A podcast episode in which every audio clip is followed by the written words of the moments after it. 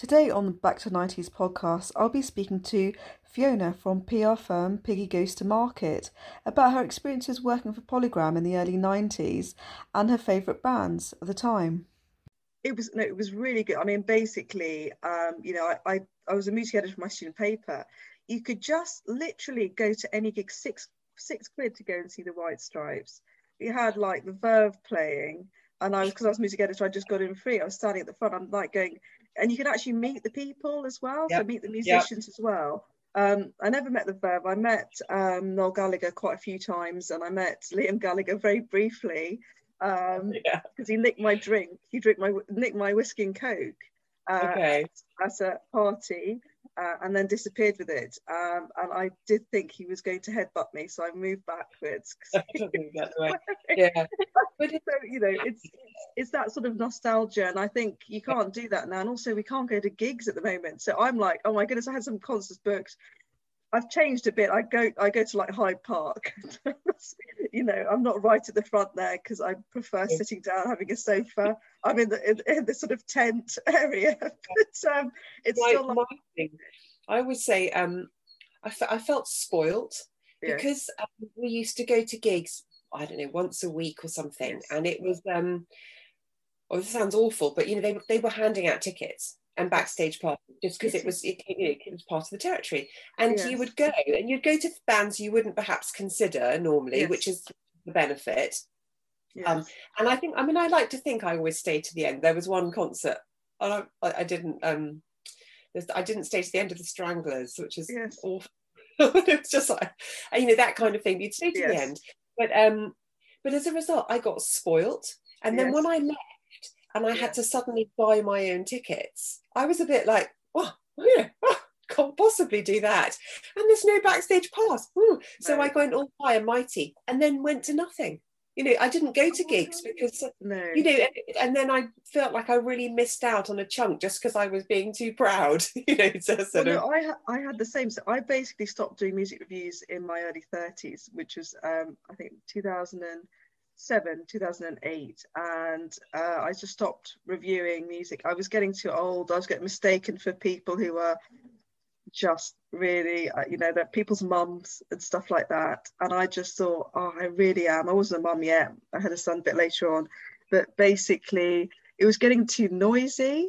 Uh, people just were on their phones. So I never understood. You go to a gig now and or not now obviously in lockdown but you go to a gig and people are, are on their phones looking themselves. They're not even looking at the band yeah, and they're, they're talking all, they're doing this, and they're talking all the way through and you're just thinking what are you do you don't like the music at all? I, I don't want to say oh it's all about the music man because I, I, do, I just love it you know it's very very exciting but you know i like you i was really fed up when i stopped you know working for publications I had to get tickets. I'm thinking they're 50 quid or something. And then for two, I to stand at the back, I've to stand up. There's nowhere to sit down. Yeah. There's no free beer because People sometimes, I went to a private gig, there was Guy Chambers. Uh, he was doing a, uh, some singer songwriting gig thing himself. Yeah. It was his party, right? Yeah. And he had, uh, this is so on PC, he had tequila girls walking around. So you didn't even need to go to the bar. Yeah. So just like, you know, uh, that wasn't about the music because I just not into. He was singing "Angels" by Robbie yeah. Williams. He said, "You know, I wrote this." He said very proudly, "I wrote this out of tune." I'm thinking, thank God he's not a singer. but then you know, actually, what a talent to write music, and you can't expect them when they can sing as well. Yeah. But my goodness me, I mean, yeah, yeah, and that's the thing, isn't it? I think with PC-ness as well, it's yes. changed. I don't know what. Yeah. I don't know. Some bands will stick two fingers up to that, you know, and just yes. behave rock and roll. But yes. um, I just I, I, don't know. I can't comment. You know, I'm not involved in it anymore. But, no, no. I yeah. mean, I still I still know a few uh, music journalists. Um, uh, there's John Robb, who's the Stone Roses biographer. I, I know him like I know him on Facebook, not social yeah. social media, rather than I'm you know going to go out with going to go and see his band, The Membranes, which basically probably equivalent to your Stranglers thing. Just yeah. I can't listen to that music.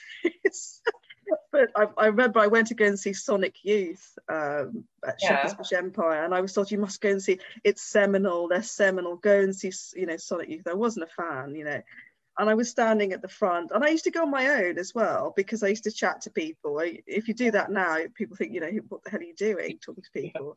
Especially who are you? who are you? Grandma on her own. yes, you're a loser. You're on your own. anyway, in those days, I didn't care about that. Maybe had too many beers, but basically, I was um, at the Sonic Youth gig, and uh, the person in front of me threw up, and it basically went back onto me and on my shoes, and I just thought, this is disgusting and uh, the friend of mine I was with, because you've got to stay, you've got to stay, they're, they're seminal, they're brilliant. I said, someone had just thrown up on me all over, just, I got the back, the back yeah. split. I'm going. And I never saw Sonic Youth. One band I do regret not seeing is the whole of that gig, but I smelt. And then also yeah. it was really loud and I had earache. Maybe th- at that time I was getting older and uh, yeah. I did yeah, I would be throwing sick on myself in the old days in the 90s, but then that's my early, early 2000s but oh my goodness. Yes. But um, you must tell me about your um your classical. So you work in the classical department. Were there any? I suppose a lot of the, a lot of those guys are are not alive, but uh, in classical music. But tell me about that. I mean, the thing is, so I work for Polygram, yeah. which is of and you know, and but I was a, I suppose a rock chick, if you like, at yeah. heart. Yeah. But I actually my my background, my as in my musical background, so my sort of skill set, if you like, is classical. Mm-hmm. And I'm sure yeah. that's one of the reasons I like rock music because it's it's melody. I've got I'm sounding really old, but you know that musical background, isn't it? Yeah. And um, so I was tied in. So I was doing sales and marketing with the classical department, yes. which was um, Decca, Deutsche Grammophon, and oh, I can't remember. Oh, that's awful a jazz a jazz label. Yeah. Okay. Um, and um, and you're right. So that was very much a sort of they were re-releasing or yes. um, and they had some big names. But I actually where I sort of physically sat was with the pop sales and marketing yeah. team. Yeah. yeah. So I was like one of them, but yeah. what I did you know what I did on my on my computer, if you like, was completely separate. And so I was with them going to all the gigs, listening to all the new releases and things like that. So I had that really sort of strange mix of yes. being a pop person, but actually not getting. So when you were asking about A and R and things, I was like, oh, I really can't do this. But yeah, um, no, that's fine. I, I just I don't want yeah. to, you know, I want to make sure you get lots out yes. of this. But yes. um, I thought, um, yeah no, it's good. To, I mean, let's go back to obviously, you know, the experience, the gig experience in the 90s. And, you know, now it's it's a bit, you know, when you can go to a gig, it's a bit sterile. You know, there's big screens, everyone's on their mobiles. And, you know, the live experience, I mean, you saw the Stranglers, you, you didn't say to the end. Did you see any other sort of, any even any pop bands, any boy bands that you liked? not my cup of tea really. I don't mind the music. There must be talented people, but you know, yeah. I wasn't going to go and see NSYNC or something or NSYNC or whatever. It was the time of Take That.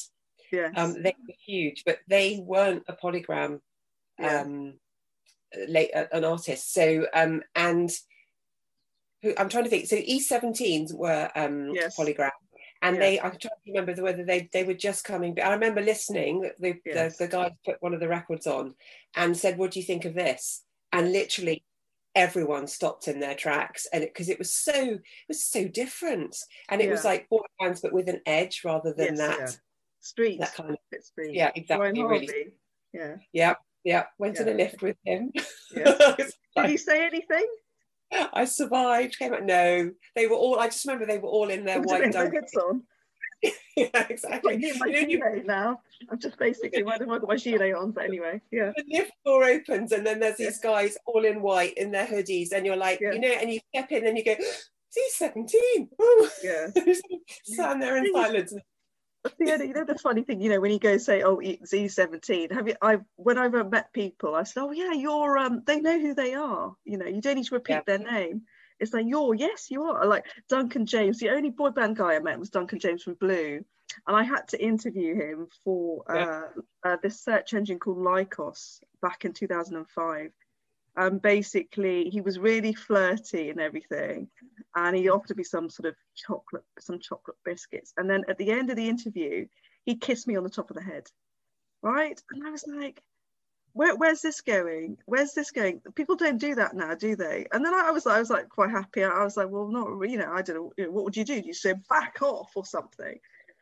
But in those days, people did that really, didn't they? Or yeah. they don't do that. They should do that now. But um, he was nice, you know. But I don't think he's um, he's he's he's uh, he's married to he's he's, he's gay now, I think, or something, or he's gone a totally different direction. He's gone into TV or something. I don't know he's not into he's not doing his boy band stuff now, but no. I won't talk about that on the podcast. But um, but yeah, it was a more relaxed, I think, more relaxed approach. Um, I mean, you know, it was definitely relaxed, and I think. Well, one of the things, I mean, again, I can't compare it to now because I don't have yes. the same experience. But yes. I think it's very much like when you met these people, yes. they they could afford to be themselves for good and bad so as you just said, you know, you could get kissed on the top of your head, you could have a chat with someone.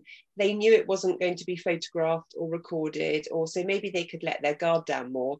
As I said, in, in both senses. So to be, you know, more naughty or or just be themselves or whatever, you know, and that be able to step back and just like sometimes when you went to gigs, there would be other artists watching with you and they were yes. they could just be themselves rather than sort of cashing in on someone else's fame which it could be seen as now couldn't it with all the sort of social media and bits and pieces.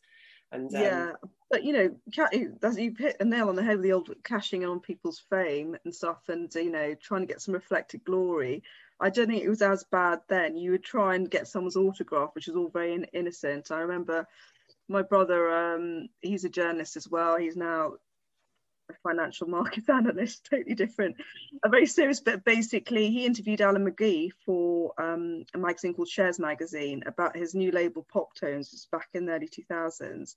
And I said, my brother said to me, Oh, do you want me to ask Alan McGee anything? And I said, No, can you just get his autograph? So he did. And that's just, you know, it's quite sweet, you know.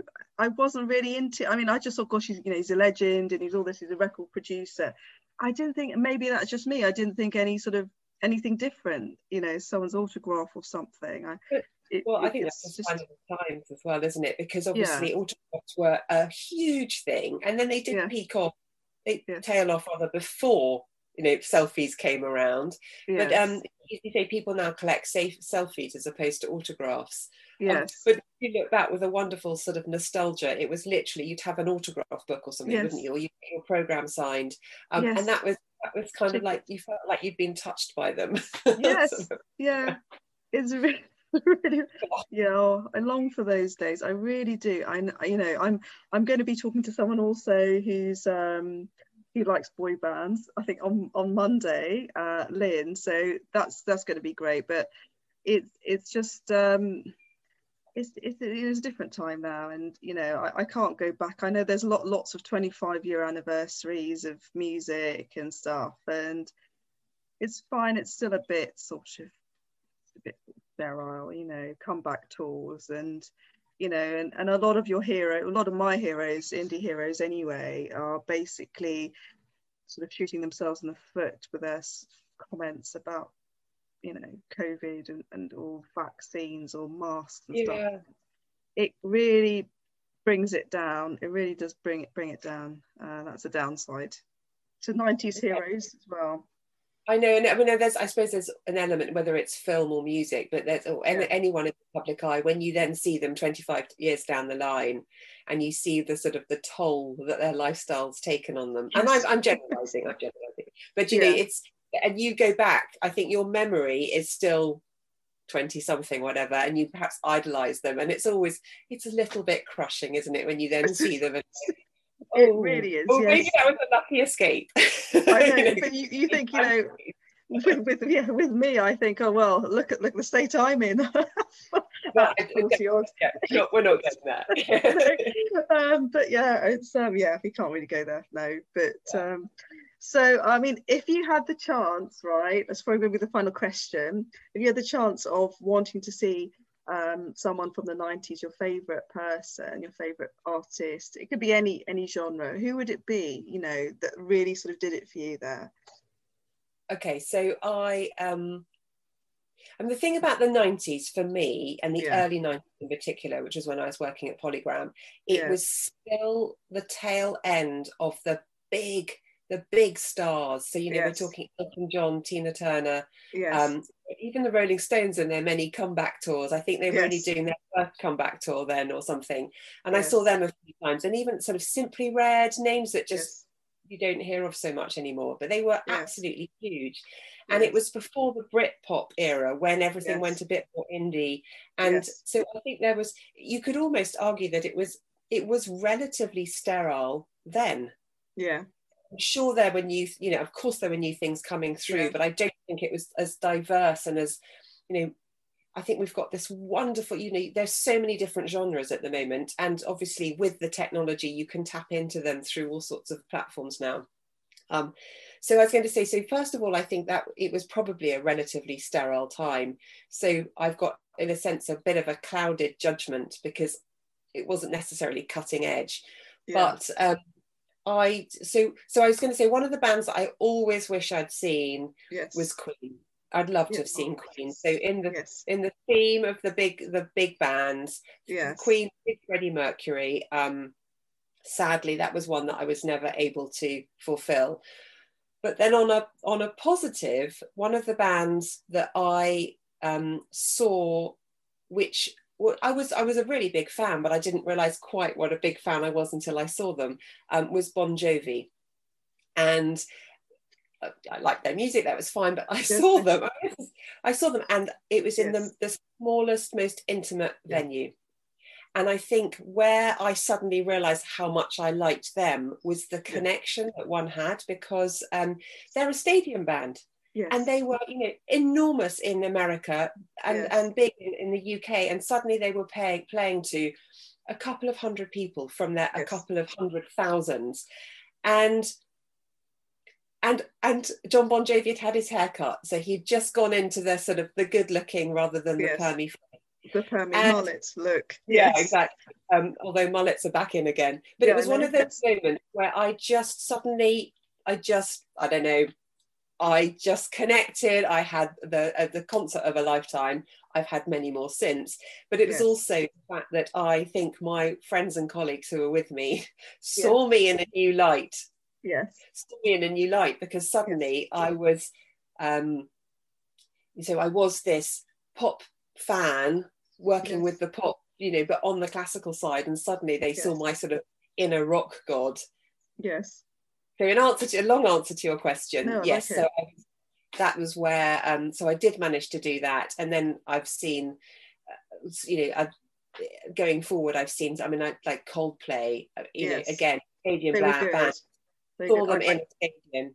Uh, incredible, and they're someone who uses technology to their to the advantage. Yes. I mean, yes, the light displays and the phones that and the wristband. Um, Yeah. they you know it's incredible, and it's part of the atmosphere. It'd be lost without it. yeah. But obviously, that, you know, they're they, they're in a different stratosphere.